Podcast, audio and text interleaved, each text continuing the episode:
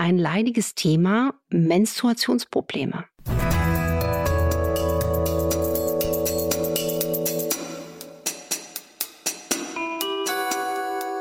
Dr. Anne Fleck, Gesundheit und Ernährung mit Brigitte Leben.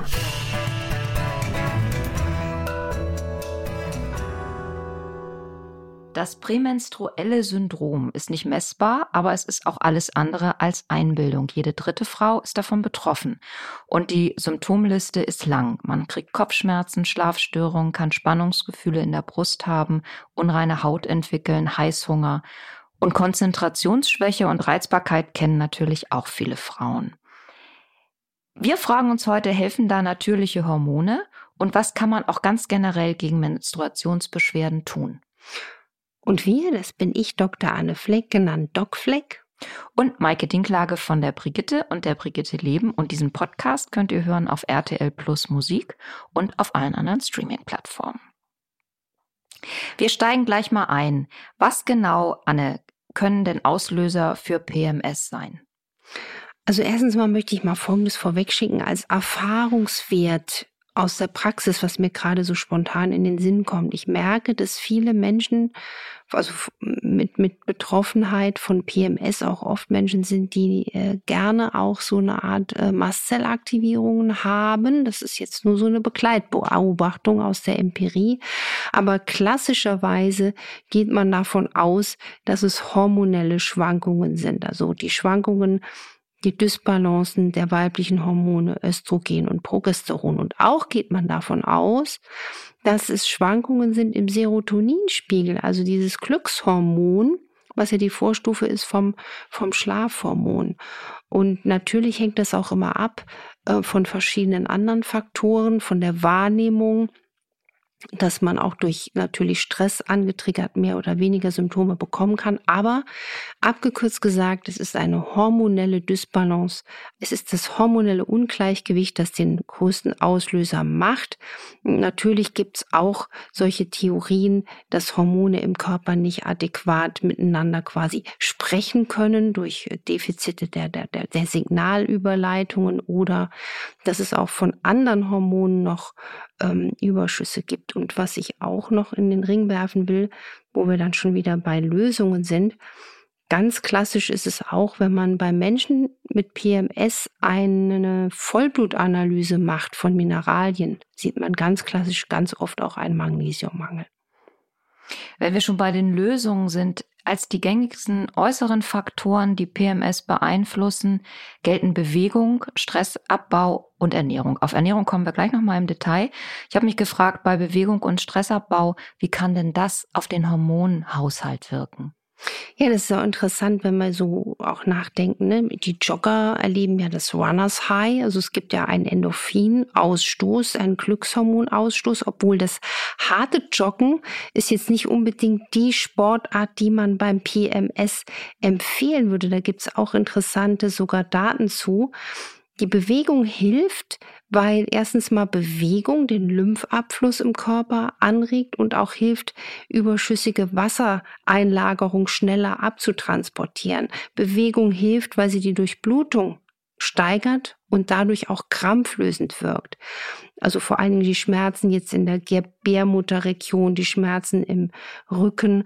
Und was natürlich ganz empfehlenswert wäre, wären zum Beispiel sanfte Sportarten wie äh, Walken, äh, Schwimmen, Yoga, Qigong. Und was interessant ist, ich bin ja auch ein, ein, ein Fan der traditionell chinesischen Medizin, wendet die ja auch individuell beim Patienten an, dass aus Sicht der TCM die Periode eine Zeit der Ruhe ist eben auch, weil hormonell dieses Progesteron, Östrogen so in einer, in einer ganz anderen Ruhephase ist im Vergleich zu der Zeit der Nichtperiode.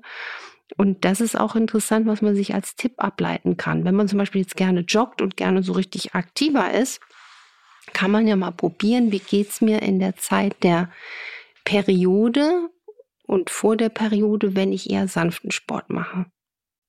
Das ist wirklich interessant, weil man ja immer denkt, ähm, man muss irgendwie da oder man könnte denken, man muss dagegen powern.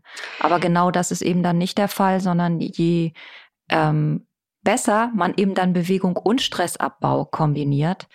Also darin scheint ja dann der Schlüssel zu liegen. Ja, man müsste sogar mal beforschen. Zumindest gibt es da so kleine Hinweise darauf, dass in dieser Zeit der Periode auch die Muskeln anders arbeiten könnten. Und insofern wäre doch einfach mal ein Tipp, ausprobieren, wenn ich sanfter arbeite und nicht jetzt mich ähm, krass extrem ins Joggen bewege. Ich habe übrigens Patienten auch mit chronischer Müdigkeit, es gibt zum Beispiel auch ein ganz anderes Beispiel, was den Mann betrifft, der jetzt wahrscheinlich leider nicht so viel zuhört. Aber das würde ich so nicht sagen. Nee, aber Aus den nee, Zuschriften gibt es viele Männer. Ja, ganz toll. Ich hatte neulich den, einen der fleißigsten Hörer des Podcasts, der mit seiner Frau kam und einer Freundin aus Köln am, am Rosenmontag. Ich hatte da drei Kölner in der Praxis am Rosenmontag. Es war sehr witzig. Ein ganz fleißiger Hörer, ganz toll. Aber ich erlebe zum Beispiel, dass Männer durch hartes sportliches ähm, ja, Agieren, unter Umständen auch massives, langes Joggen mit chronischer Müdigkeit die Patientengruppe ist, die unter Umständen sich durch diesen massiven Sport in eine mitochondriale Dysbalance bringt. Das ist auch ein wichtiger Merksatz, glaube ich. Herausfinden, welche Sportart tut mir gut. Ne? Kommen wir gleich mal zur Ernährung. Ähm, auch da gibt's ja gute Ratschläge, die PMS abmildern können. Ja, ne, absolut. Also da kann ich jetzt nur Mut machen. Es gibt so ein paar allgemeine Empfehlungen, die liegen so ein bisschen auf der Hand. Also dass man weniger salzreich isst, weil einfach Salz Wasser im Körper abspeichert. Dass man natürlich auch ähm, sensibel darauf achtet, vor allen Dingen Zucker, Süßstoffe ähm, zu reduzieren Rauchen und Koffein ist jetzt auch nicht der Bringer. Kurz nachgefragt, warum die Süßstoffe?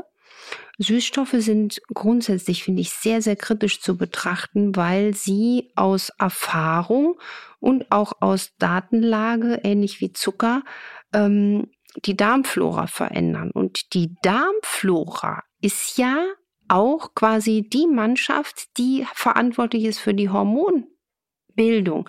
Das Serotonin, unser Glückshormon, wo ich eingangs sagte, die Dysbalance auch des Serotoninstoffwechsels ist verantwortlich mit für die ganze Misere des prämenstruellen Syndroms. Das ganze niedliche Gewächs sozusagen wird im Darm gebastelt. Und ähm, das sieht man immer wieder, dass Menschen mit einer langen Karriere auch an Süßstoff ähm, Konsum, ob das jetzt aus Getränken ist, aus Riegeln ist oder aus Eiweißshakes, dass die vielleicht anfangs froh waren, ein paar Kilos zu verlieren, aber kein Mensch denkt an die Darmgesundheit. Und der Darm ist der Schlüssel. Und wenn der Darm nicht funktioniert, ist Tür und Tor geöffnet für für Krankheiten. Und aus der Erfahrung ist es so toll, jetzt die Ernährung hier nochmal so ähm, ja zu loben, weil was wäre eine Strategie? Wir wissen, dass Omega-3-Fettsäuren wirklich belegt und auch aus Erfahrung in der Praxis wunderbar funktionieren. Also hier kann ja jeder noch mal reinhören. Das haben wir hier schon quasi äh, gebetet, ja, was ein gutes Omega-3-Fett ist. Ich wiederhole noch mal: eine frisch gepresste Omega-3-Fettsäure reiche Algenöle, zum Beispiel Leinöl plus DHA, EPA. Toll ist auch, wenn auch noch etwas ähm, Vitamin E dabei ist, weil es auch antioxidativ wirkt und auch da gibt es vermutete Zusammenhänge, dass das sinnvoll ist.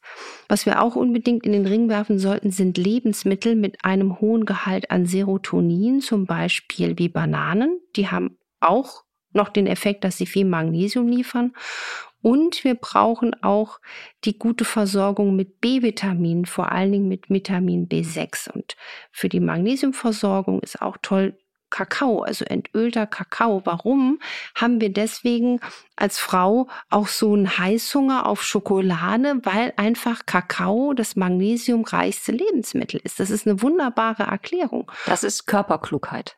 Genau. Der Körper sagt einfach, pass auf, Mädel, du brauchst jetzt hier Magnesium und dann greift man gerne zur Schokolade.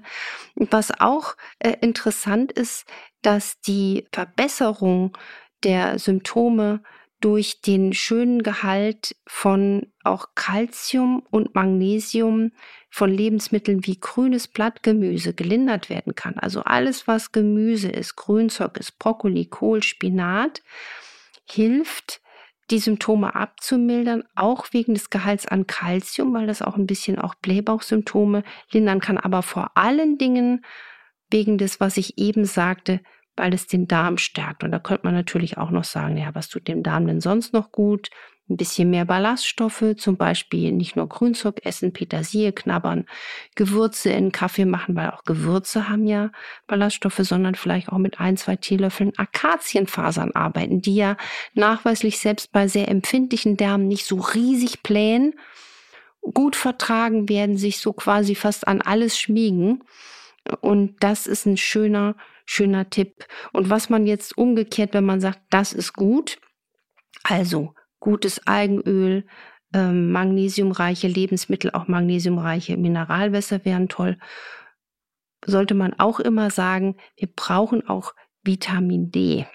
Und das wird leider nicht ausreichend genug in der Nahrung dann aufgenommen. Vitamin D brauchen wir, um die Stimmungsschwankungen in Griff zu halten und die Vitamin D-Einnahme ist auch immer abhängig von der Magnesiumeinnahme, damit das aufgenommene Vitamin D überhaupt im Körper eingebaut werden kann.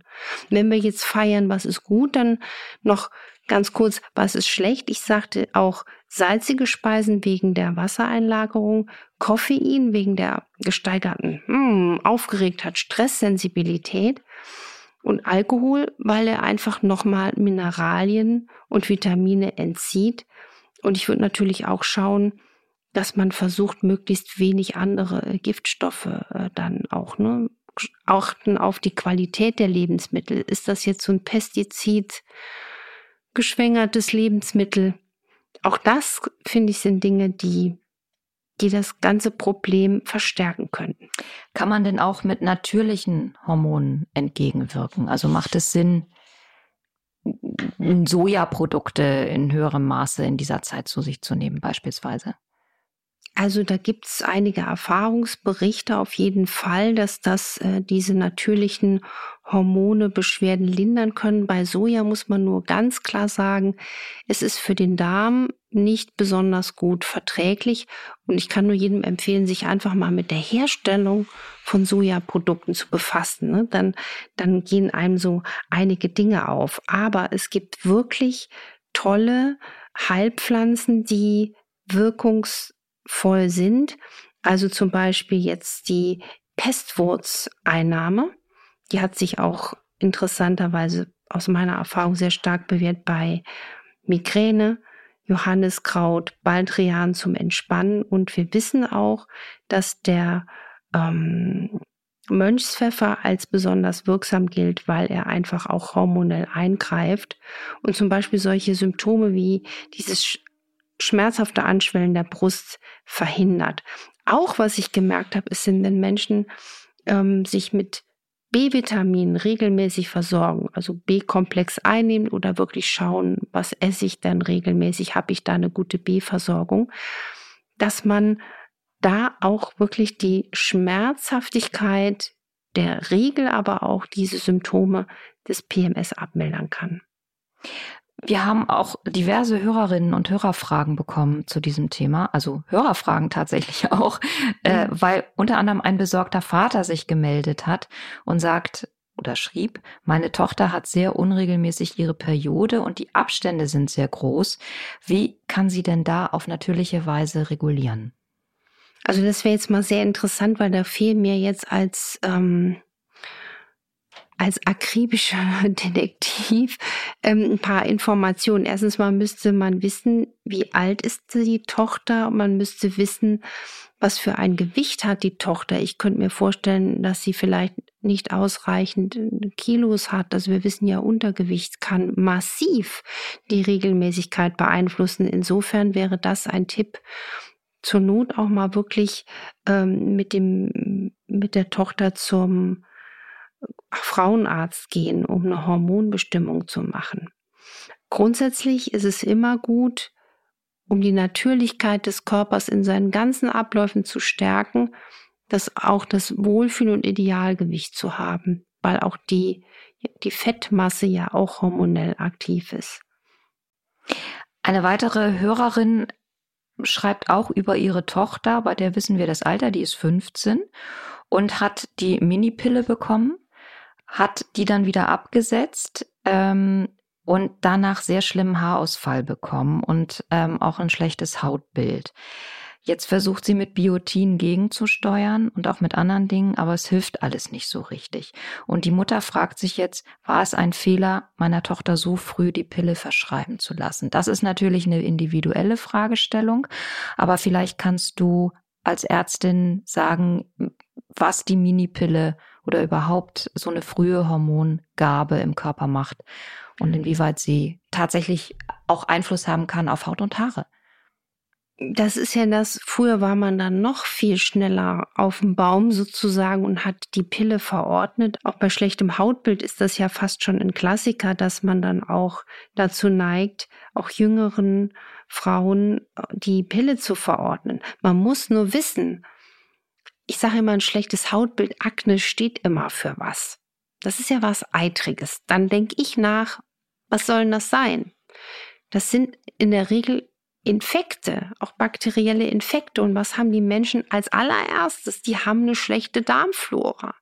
Also wenn bei mir jetzt ein, ein Jugendlicher mit Akne sitzt, dann gehe ich aus meinem Bereich der Medizin erstmal auf die Achse, was macht der Darm? Weil ich sehe, wenn die Darmgesundheit besser wird, wird das Hautbild auch besser. Wenn man die, mit Ernährung kann man ja auch selbst bei Akne sehr viel machen. Trotzdem gibt es ja auch massive Aknefälle, wo man sagt, man versucht dem Ganzen jetzt einzuhalten, damit auch die Jugendlichen nicht unter später unter schweren Narben leiden. Also das muss man ja auch mal thematisieren. Es ist so schwer vorstellbar, dass eine 15-Jährige tatsächlich schon einen sehr schlechten Darm haben kann. Doch, das ist ähm, leider auf dem Vormarsch, wie vieles andere leider auch. So, und jetzt muss man aber auch sagen, die Pille ist immer wie Nikotin ein Nährstoffräuber. Das heißt, wer eine Pille einnimmt, der muss sich um die Vitamin-, Mineral- und Spurenelementversorgung kümmern. Alles andere ist dann nicht gesund. Und das ist nämlich auch der Grund, dass sie jetzt wahrscheinlich auch den Haarausfall äh, verstärkt bekommen hat. Und deswegen wäre jetzt mein Tipp, weil die Frage der Mutter ist ja auch, was kann ich sonst noch tun? Kann ich durch Ernährung jetzt den Haarausfall verbessern? Ja, wenn man jetzt versucht, antientzündlich darmgesund zu essen, also wie ich es ja auch in meiner Methode immer wieder ähm, empfehle, und auch mal in die Thematik Darmgesundheit einsteige, zum Beispiel Thema Darmsanierung, Heil-ABC, Verdauungskapitel, Buch Energy, sollte das besser werden. es gibt natürlich auch Nährstoffe, die ganz empfehlenswert sind, um Haarausfall zu verbessern. Erstens sollte man auch schauen, wie ist der Eisenspiegel des jungen Mädchens, hat sie vielleicht auch eine starke Regelblutung. Das kann ja auch ein Grund sein, warum man ihr die Pille verordnet hat, um sie da ein bisschen abzufedern. Eisen muss hochnormal sein im Blut. Und dann wäre natürlich auch äh, sinnvoll, eine gute Eiweißversorgung aus dem Essen zu haben, weil Eiweiße braucht der Körper, um, um, um damit die Haare, sage ich jetzt mal, wieder sprießen. Und auch Biotin, hochdosiert, Cystein, Aminosäuren helfen bei der Haargesundheit. So, jetzt kommt der Hammer, nämlich unser Verweis auf die nächste Folge, die sich der exakt, der Hammer, die sich exakt beschäftigt mit dem Thema Schritt für Schritt zum gesunden Darm. Dafür mache ich an das war jetzt nicht geplant, das kam jetzt so, ne? Das kommt jetzt, das kommt jetzt so, dass wir so viel über den Darm gesprochen haben und natürlich da Fragen offen bleiben. Die beantworten wir alle beim nächsten Mal. Kurze Info noch. Anna könnt ihr immer donnerstags rund um 14 Uhr, manchmal schon ein bisschen früher, manchmal ein bisschen später bei RTL sehen und da beantwortet sie weitere Fragen. Live. Live und in Farbe. Wir freuen uns auf euch in der nächsten Woche. Bis dann. Bis dann und macht was draus.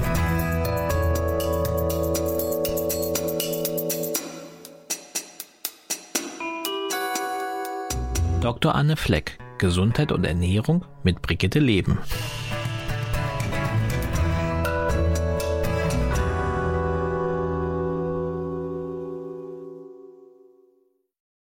Dieser Podcast ist eine Produktion der Audio Alliance.